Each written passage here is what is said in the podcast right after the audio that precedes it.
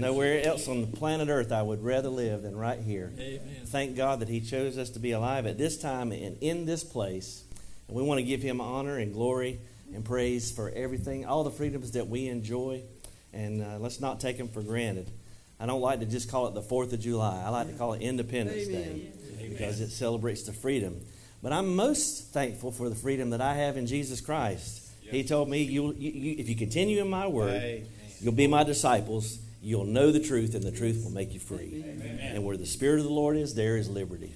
So we welcome you here today. Thank God for our visitors that are here today. Make yourself at home. Uh, we love having you as our guest today. And join us as we worship. Let's have a word of prayer. Father, we just offer up praises to you. We thank you for the opportunity to be in your house. Lord, we're grateful for all the freedoms that we enjoy. Lord, we thank you for all the blood that was shed so that we can have these freedoms, Lord. Uh, we, we don't take that for granted. We thank God for every sacrifice that was made. And we thank you most of all for the sacrifice of your Son, Jesus Christ, that makes it possible for us to have fellowship with you. Lord, I pray that you would be honored in all that we say and do today, that you, as we receive our offering this morning, that you would just uh, take it, receive it, that it would be a sweet smelling aroma. God, that it would be for the upbuilding and the furtherance of your kingdom. Heavenly Father, be, uh, be glorified in all that we say and do. We ask these things in the name of your Son, Jesus Christ. And all God's people said, Amen. May be seated. Thank Pastor Jackson for uh, preaching in my absence. And I know you thoroughly enjoyed his, his ministry. And we're, we're thankful that he's here to, uh, to share with his, his ministry with us. And so I appreciate that. Thank you for praying for me while I was away. And I've been praying about what to do uh, for this service. And I believe the Lord has given me uh, a message. And it's not going to be a real light-hearted kind of message.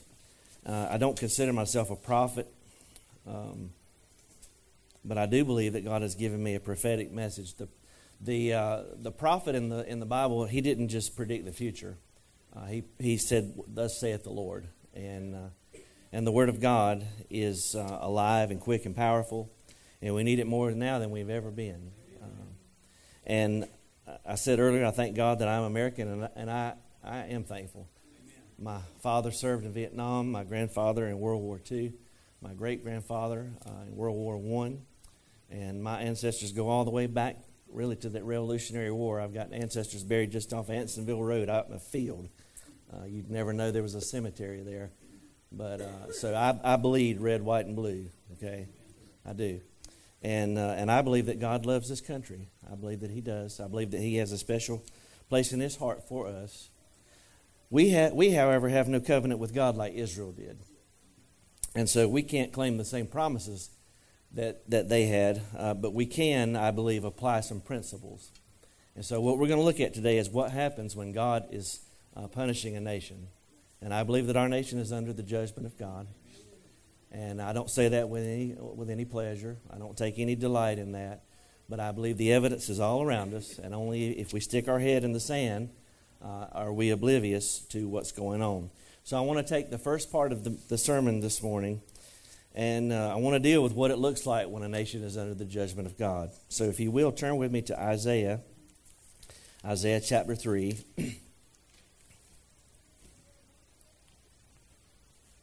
now, Isaiah, he served under four kings. Uh, Uzziah was mostly a good king. Uh, he did. He died. He, he died a kind of ignominious death. He died as a leper because he had tried to intrude into the office of the priesthood and offer uh, incense, which he was forbidden to do uh, as a king. But uh, Isaiah had um, the climate that he, he uh, prophesied or preached in. The kingdom um, after Solomon was divided. Uh, Jeroboam rebelled, uh, and the ten tribes to the north with him. And consequently, or subsequently, there were no good kings that came out of the northern kingdom. Not one. It was born in rebellion, continued in rebellion. By the time Isaiah began to prophesy, the northern kingdom had largely been uh, sieged by the Assyrians and Sennacherib and, and, and several others had come. Uh, the kingdom had been divided since the days of Rehoboam and Jeroboam. And so, if we're looking at prophetic types, I believe that America can look at Judah as a prophetic type of what has happened. And I find it interesting that Judah is the southern, Judah and Benjamin are the southern kingdoms, and by and large in America, the south uh, has been known as the Bible Belt, uh, the place where most conservative uh, theology has been held to. Not to say that there aren't godly people up in, in uh, the northern territories or in the west or midwest or whatnot, but by and large, it would seem that most of our conservative churches have been uh, here in the South, and I thank God the Southern Baptists are, are standing firm on conservative values, and we're about the last that we're about the last stand as far as the denominational churches go, and uh, uh, it's it's really disturbing. And but I thank God for the stand that the Southern Baptists are taking, and I pray that we would continue to do so. And uh, again, that's not to denigrate other denominations, but I'm just saying we see the drift, the, the theological drift, the uh, the drift in morality, and I'm, I'm thankful that uh, as of right now we are. But we can't become complacent, guys. Because just as in every denomination, there is a liberal element within our ranks who would love nothing more than for us to go into apostasy and to abandon the Word of God. Listen, if, if we don't go by this book, we got nothing to stand on, folks. This is it. The opinions of man will come and go, ideologies will come and go. Jesus Christ, at my word, will remain forever. And so I've got to preach this book. I can't preach my own opinions or my own ideas. All right, Isaiah chapter 3.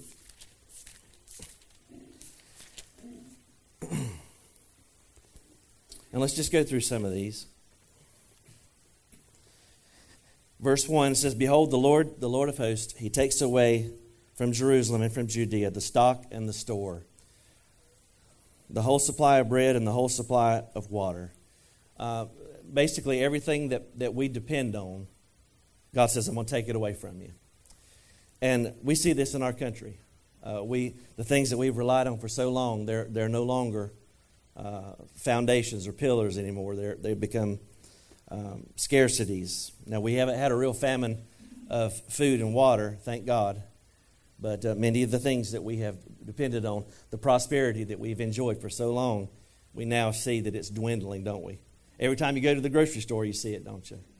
Every, every time you go to the gas pump, you see it. Notice, in, notice next, uh, there's a void of leadership.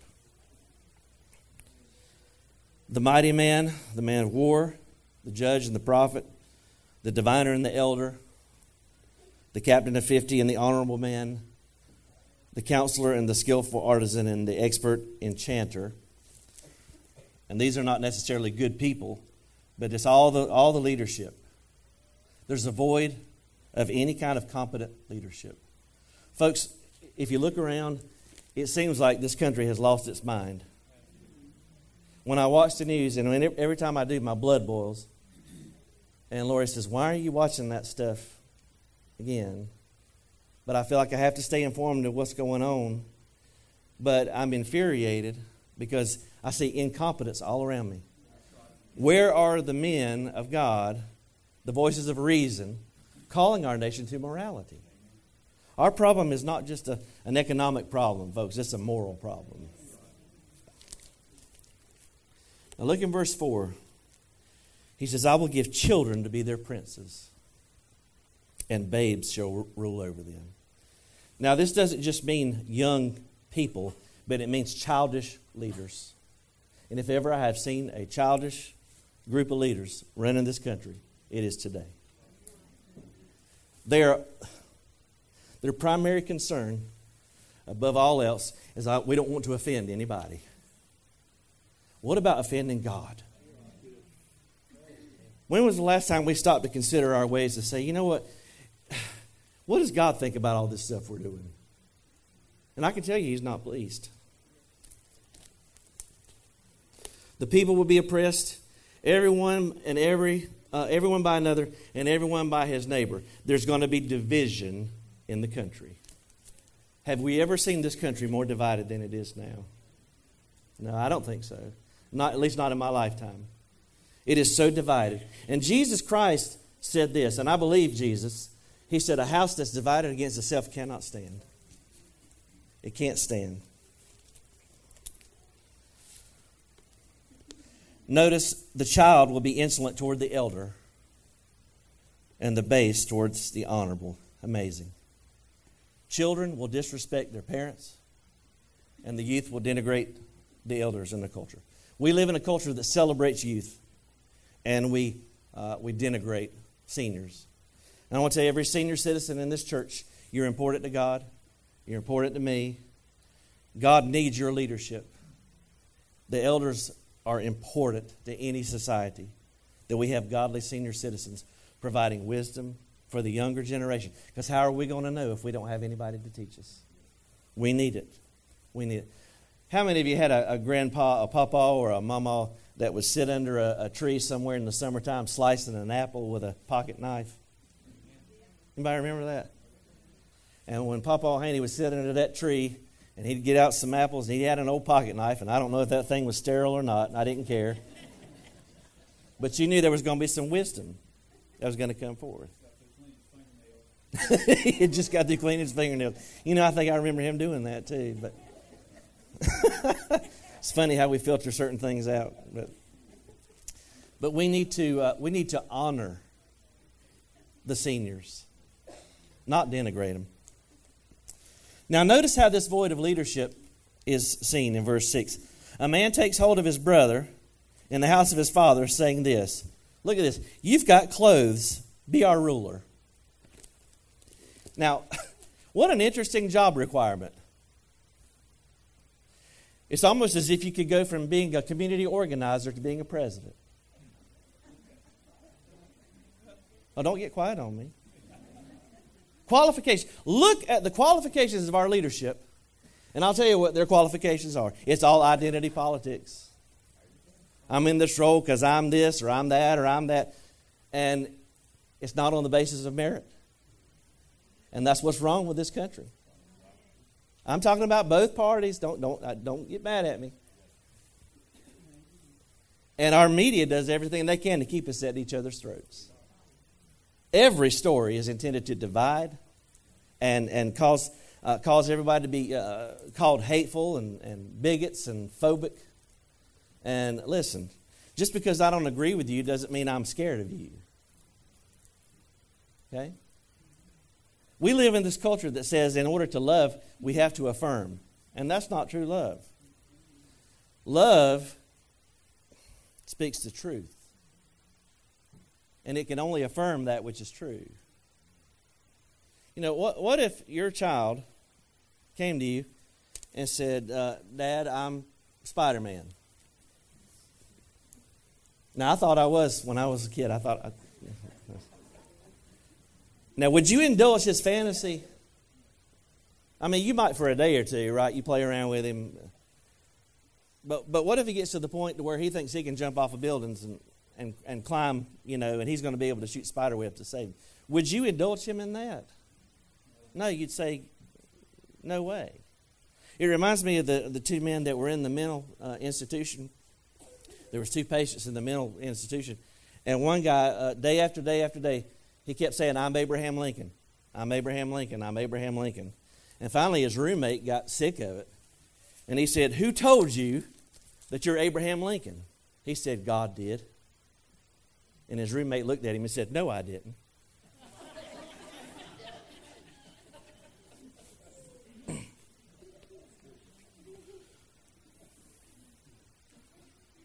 You've got clothes, you be our ruler. That's your qualification. In that day, he will protest, saying, I cannot cure your ills. Why? Because my house there's neither food nor clothing. Don't make me a ruler of the people. I don't want to be a, a captain of a sinking ship, basically. Jerusalem stumbled. Now, we get to the reason in verse 8, and I've got to pick up some steam here. Jerusalem stumbled, Judah's fallen. Why? Because their tongue and their doings are what? Against the Lord. The problem with this country is that we've turned our backs on God. On God. And we have sown the wind and we're reaping the whirlwind. to provoke the eyes of his glory. Verse 9 The look on their countenance witnesses against them. They declare their sin as what? Sodom. Now, I know this is going to offend some of you, but the, the, the reason Sodom was destroyed was not just a lack of hospitality, it was because of their sexual immorality. And now we have not a, a day, but we got a whole month that we call Pride Month. You know, pride is what made the devil the devil. You understand that? That's what made the devil the devil. The first sin, pride. And we dedicate a whole month.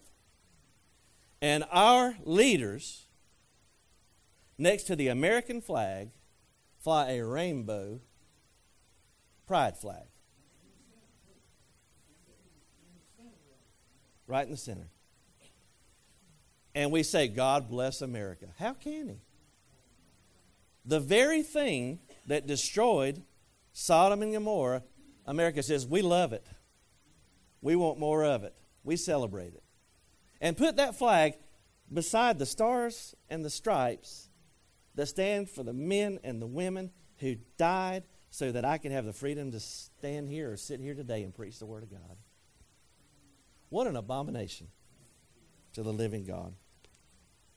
They declared their sin as Sodom, and look what it says. They don't hide it. Woe to their soul. They brought evil upon themselves. Notice we can't blame God because we brought it on ourselves. Say to the righteous, It shall be well with them, for they shall eat the fruit of their doings. Now, the righteous are going to suffer too, unfortunately, but our end will be different. Our end will be different. All right, I've got to move on. Go with me to Jeremiah now.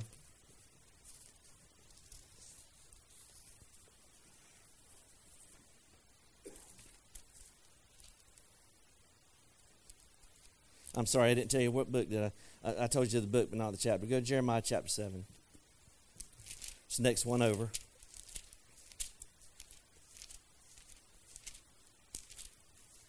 Adam, I'm going to let you help me out some so people won't fall asleep listening to me.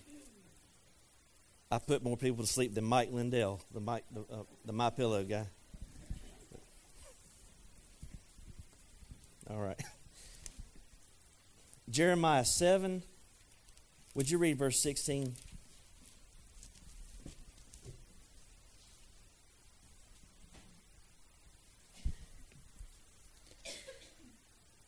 Therefore, do not pray for this people, nor lift up a cry or prayer for them, nor make intercession to me, for I will not hear you. Notice God tells Jeremiah. Now, Isaiah prophesied, you know, roughly 100 years before Jeremiah. So Isaiah warned the people things are going to get bad. Do they listen to Isaiah? Nope. So along comes Jeremiah, and he says things are going to get bad, and the people are not listening. And God says to Jeremiah, uh, It's not even worth praying about now because I'm not going to listen to you. Now, John MacArthur says that that's where we are in America.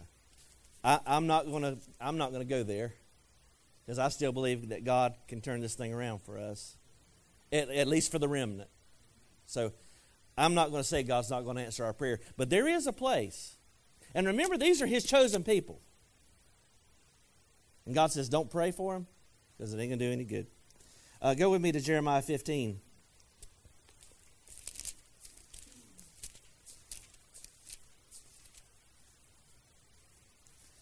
Adam, would you read verse 1?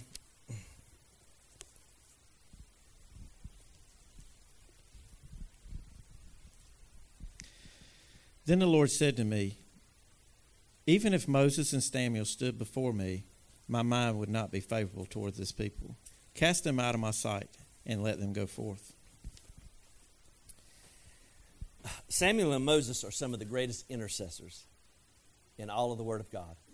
And God says, even if Moses prayed for these people, or Samuel, I wouldn't change my mind. Go to Jeremiah 30.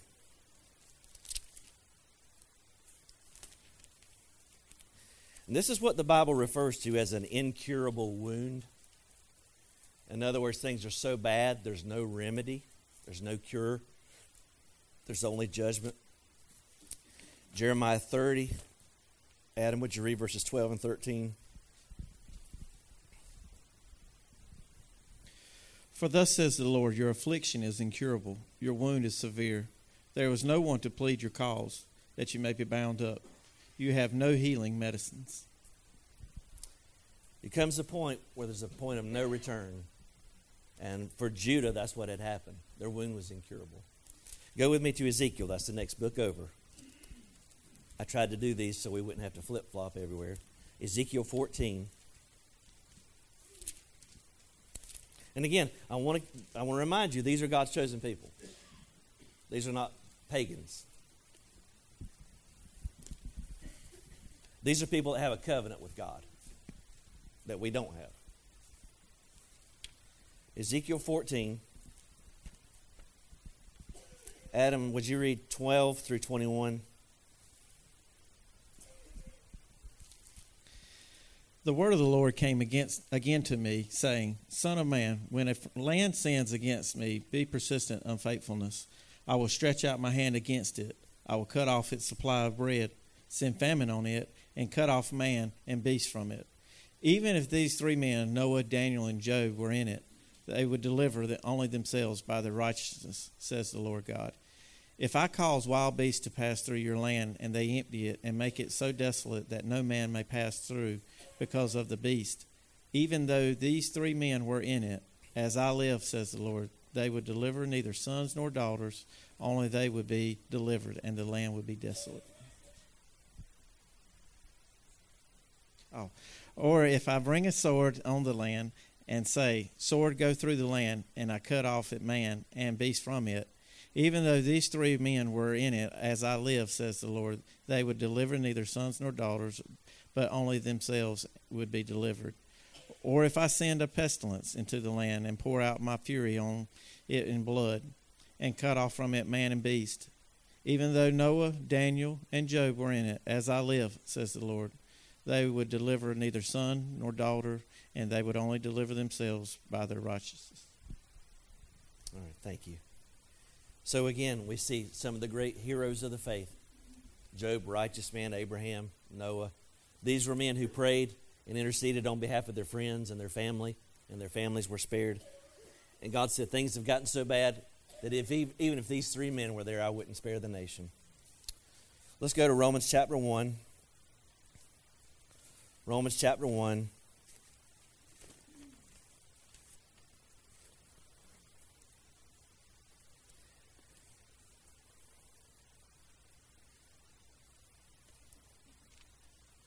I know this is not popular preaching, but do you want a hireling or do you want a preacher?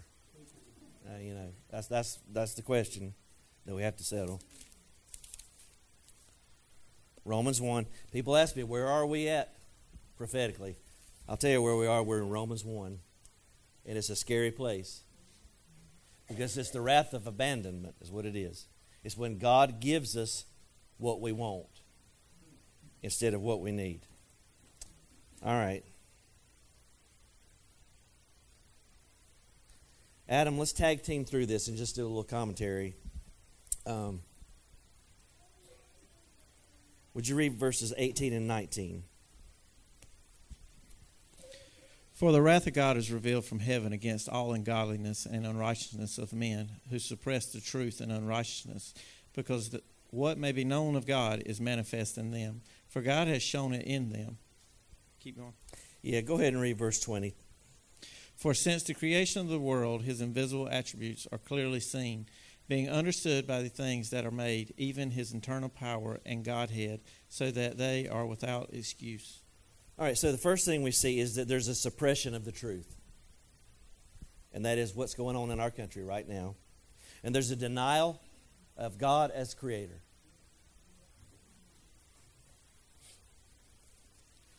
Our schools and universities, when this country was founded, all of our documents has anybody ever read the Constitution, the Declaration of Independence? In it? All of our documents tell us that God is our creator. But now these schools, universities, teach that we came from nothing. We're just animals. We're just evolved animals. And if I'm just an animal, then there's no right or wrong, right? All right, Adam, would you read uh, verses 21 through 21 and 22 now. Because although they knew God, they did not glorify him as God, nor were thankful, but became futile in their thoughts, and their foolish hearts were darkened. Professing to be wise, they became fools. Okay, that's what happens. Said they, they knew God. Everything in your being tells you there's a God. You can look around tell, we're, you know, we're 90 something million miles from the sun, but we're just close enough that we don't uh, uh, freeze to death, and we're just far enough away that we don't burn up. But that's not that's just random, right? No. Your heart tells you that there's right and wrong. It's called a conscience. That comes from God. But when we deny God, what happens is we become fools. Now, notice what we do in verse 23. Would you read that? And changed the glory of the incorruptible God into his image made like corruptible man, and birds and four footed animals and creeping things. See, man is going to worship something. God created us to worship him. And if we don't worship our Creator, we'll worship something. Now we get to the worst part.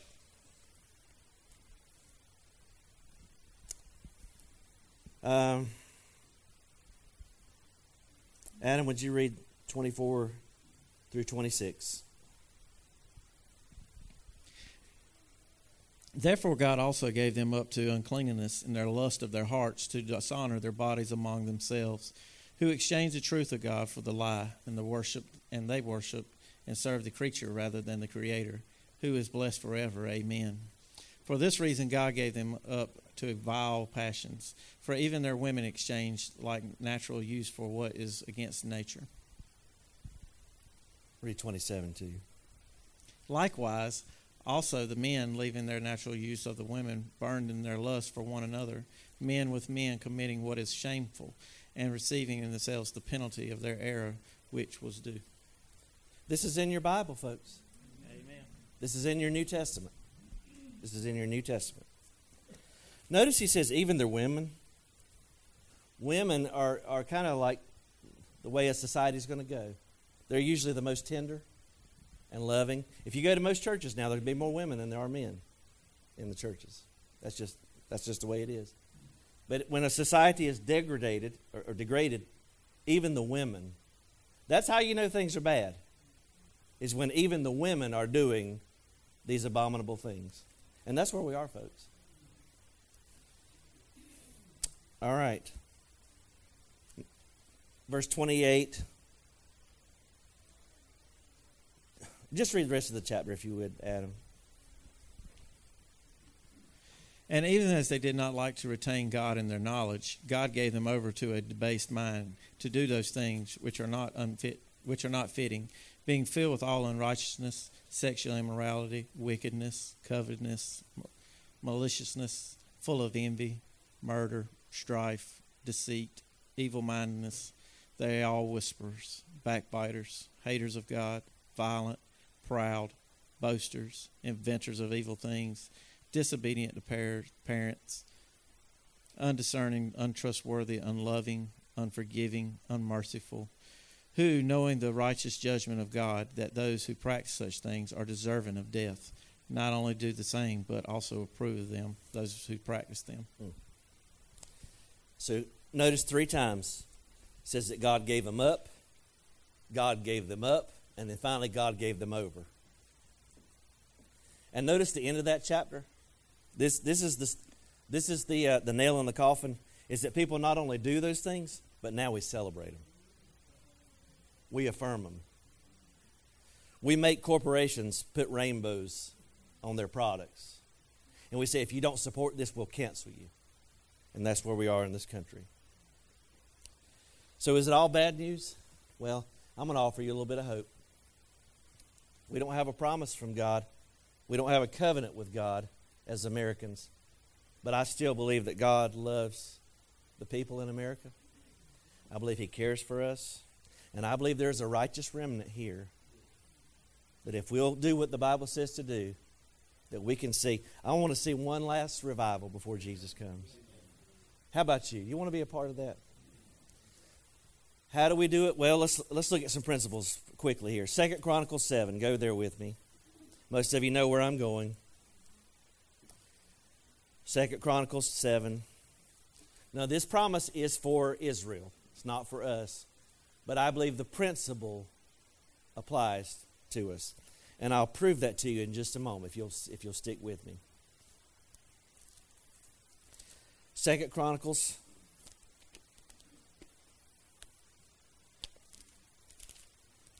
chapter 7.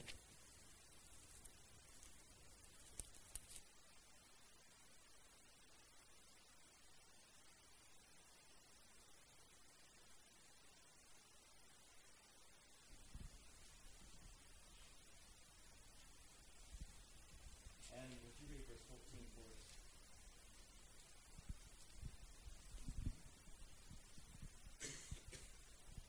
Amen. If my people who are called by my name will humble themselves and pray and seek my face and turn from their wicked ways, then I will hear from heaven and will forgive their sin and heal the land. Do you believe that? That's Bible truth. That's Bible truth. If my people will humble themselves, not pride, humility, and will pray and seek my what? Not my hand, but my face. And turn from the wicked ways. That's repentance. It's turning around. Then I will hear from heaven. I will forgive and I will heal. I still believe that, guys. It's still the truth. I want to prove it to you. Go with me now to uh, Jeremiah 18. Now, Jeremiah is the one who talked about the incurable wound.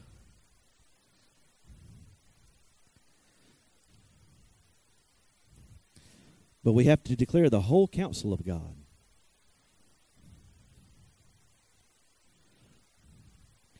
Jeremiah 18. Adam, would you read verses 5 through 11?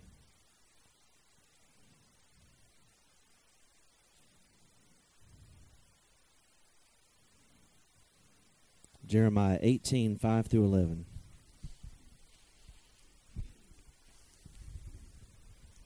Then the word of the Lord came to me, saying, O house of Israel, can I not do with you as this potter? Says the Lord, Look at the clay as in the potter's hands, so you are in my hand.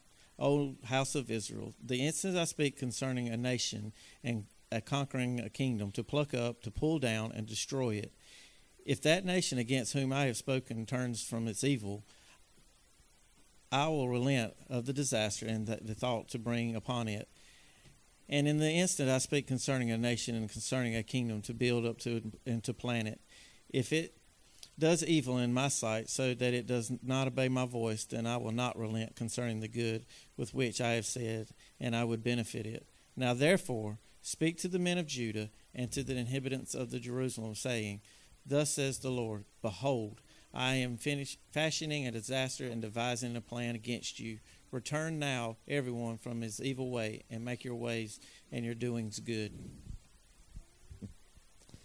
See, God says, even if I'm intending to bring judgment, if you'll call on my name and pray to me, I'll I'll turn away from what I was going to do. That's the heart of God, I believe. I believe God would much rather show mercy than judgment. I, I, I can prove it to you, but we don't have to sit here all day for me to do that. I mean, we know that. What about the city of Nineveh? They didn't know God, they were pagans. And Jonah didn't come and say, If you repent, I'll bless you. Jonah says, God's going to destroy this city. There was no promise of anything. And the king, why don't we go there? Just just go there. Just go to Jonah. Go to book of Jonah, chapter 3. Prophet Jonah.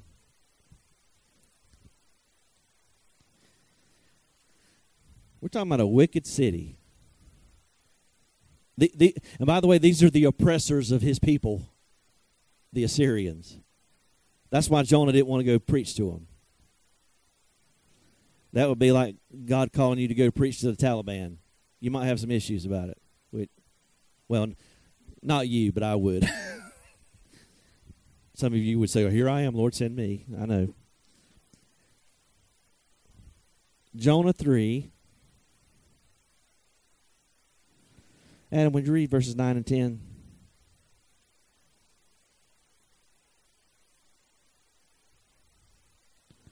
Jonah 3, verses 9 and 10.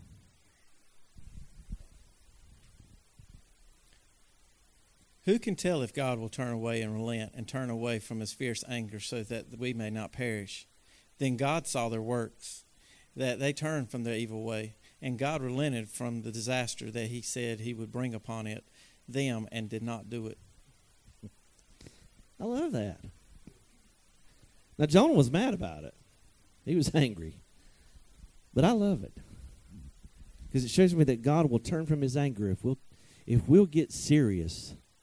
If we'll get serious about serving the Lord and turn our hearts back to him, he'll hear us. Now Manasseh was one of the most wicked kings. I'm gonna give you one more place to go, okay? Don't get mad at me. I'm wrapping this up, I promise. Second Chronicles. Back to Second Chronicles.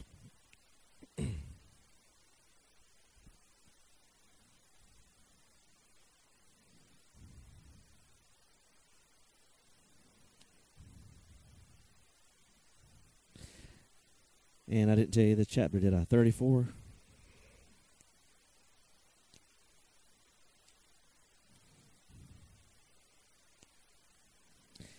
We've got a bunch of historical revisionists in our country. And they want to change the name of everything and remove all the landmarks. And you do realize that's Marxism. Uh, that's classic Marxism, socialism leading to communism which is basically institutionalized theft, is what socialism is. The Bible says, I work and then I eat. Uh, socialism says, you work and I eat. Uh, it's institutionalized theft, is what it is. But um, we, we need to understand this that this country was founded upon godly principles. Our laws that govern us come straight out of the Word of God. They come straight out of the Word of God. What did I say? Second Chronicles 34.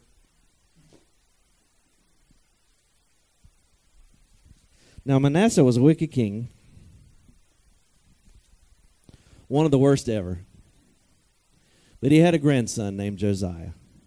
I believe God's got some young people. I believe he's still got some young people that have a heart for him. All right, Adam, would you read verses 1, 2, let's just do 1, 2, and 3. 1 through 3.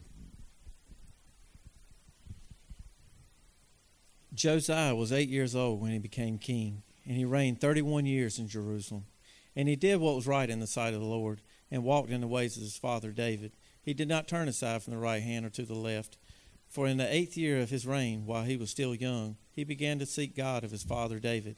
And in the twelfth year, he began to purge Judah and Jerusalem of the high places, the wooden images, the carved images, and the molded images. He was eight years old when he became a king. How'd you like to have that job when you're eight years old? You'd, you'd think it was cool if you were eight. Those of us who are old enough to know better would know that would be terrible. But when he was 16 years old, the Bible says he began to seek the Lord. Oh, I would to God our, some of our politicians will begin to seek the Lord. Hey, Nebuchadnezzar did. Something happened. Uh, he starts purging the land of idolatries, uh, idolatrous practices, and they found a copy of the Bible.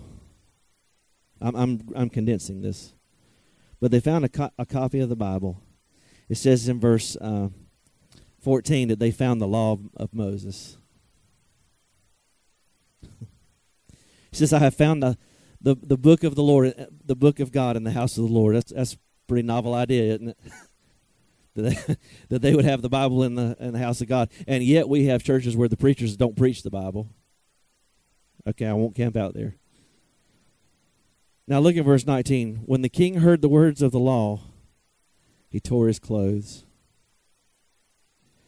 And notice he says in verse 21 Go inquire of the Lord for me and for those who are left in Israel and Judah concerning the words of this book. For great is the wrath of the Lord that is poured out on us because our fathers have not kept all that is written in the book. Now going over to uh, going over to the next chapter. In verse in chapter 35 it says now Josiah kept a Passover to the Lord in Jerusalem and they slaughtered the Passover on the 14th day of the first month just like God had told him to do.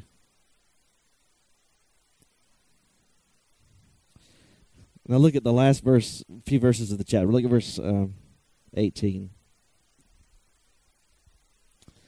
There had not been there had been no Passover kept in Israel like that since the days of Samuel the prophet. That's a long time. And none of the kings of Israel had kept such a Passover as he kept. there was such a revival in Josiah's day that the Bible says there had never been a time like that. And I believe that God can give that to us, friends. I'm, I'm just, I'm not naive. I just know our God. And I know He loves us. And I know we're reaping a lot of what we've sown, folks. I think God's trying to get our attention. I think it started sometime after World War II, we began our drift. We began a drift. The secularization of society. We want to drive God out of everything. And God says, if that's what you want, this is what you'll get. You'll have anarchy. You'll have a plague of sexual immorality and homosexuality. You'll have incompetent leaders. You'll have a diminished military. I read in the Wall Street Journal yesterday, not exactly a, a Christian publication, that the military is having a very difficult time. Even veterans don't want their children to serve. You know why? Because they don't have confidence in the administration. That's why. They don't have confidence that, that they're going to fight wars for the right reason and that things won't just be politically and monetarily motivated. I didn't get into all the, the stuff that Isaiah talked about, the bribery uh, that would be rampant. And, and, and most of our politicians, folks, they're so beholden to the, uh, the lobbyist that by the time they get in office, they owe so many favors. The deal's already done, guys. You know, and and I think we ought, this is just Henry here. I think every one of every last one of them ought to have term limits, and and they shouldn't be able to just live live off the people forever and ever. Because once they get in office, their goal may have started out pure, but then that goal becomes to stay in power. That's human nature, right? It's, that's human nature. God gave a revival in the days of Josiah. It started with a 16 year old boy that decided he was going to seek the Lord. And I believe God's got some 16 year old kids. I believe He's got some little children in this church. I believe that. I'm looking at them that are going to turn their hearts to the Lord.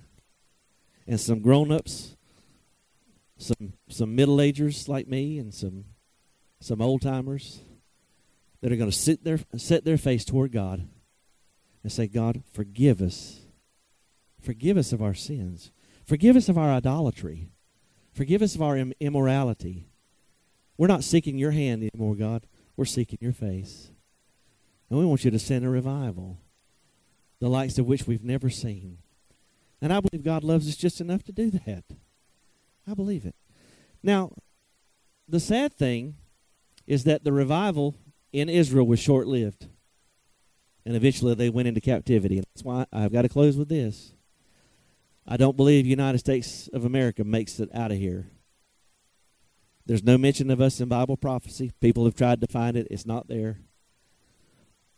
Furthermore, the Israelites signed a covenant with the Antichrist. And if we're here, there'd be no need for that. But what I am asking you today is that you would get right with God, that I would get right with God, that we would get right with God, so that our children and our children's children, if Jesus should tarry, and he may not, he may come before this week's over, and that's, uh, that's my hope and that's my belief in the imminent return of Jesus. But we need to live in such a way that our children won't have to grow up in a godless, immoral society where they call good evil and evil good. I don't want that for my kids, for my grandchildren. I want them to grow up believing that America can be great, that America is great. This is the greatest place in the world. Why do you think people want to come here? Look at every place where socialism has been tried, and it's a failed experiment. It's a failure everywhere. We are the only benevolent world power, folks. The only one in the world. And that's why it's important that America survives, I believe. It's crucial to the security of the whole world. Would you stand?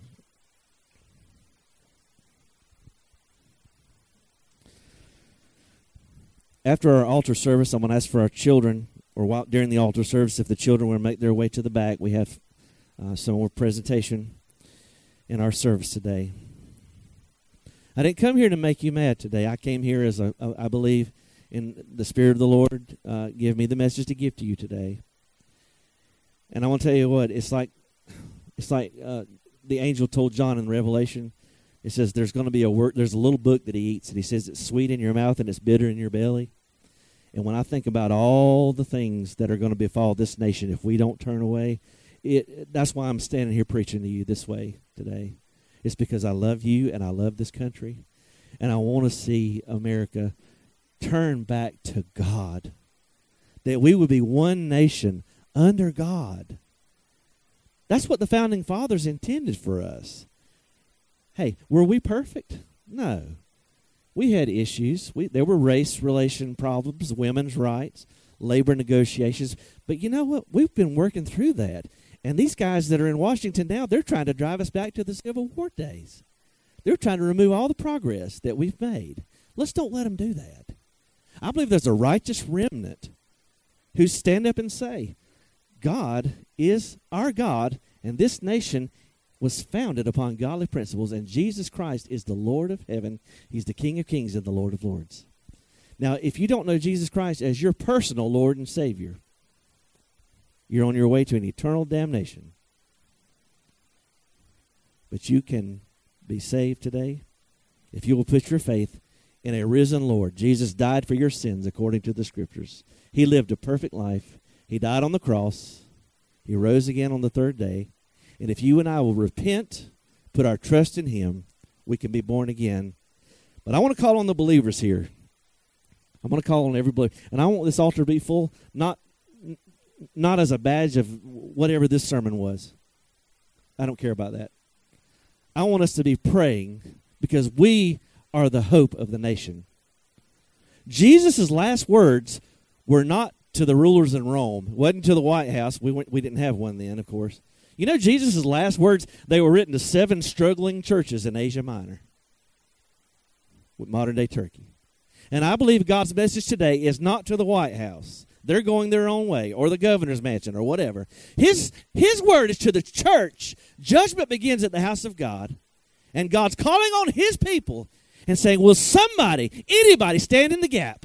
Will somebody get on their knees and pray and say, God, forgive us of our sins and heal our land? I wonder, is there, is there a Daniel today? Is there a Noah? Is there an Abraham that's willing to do that? If so, would you come?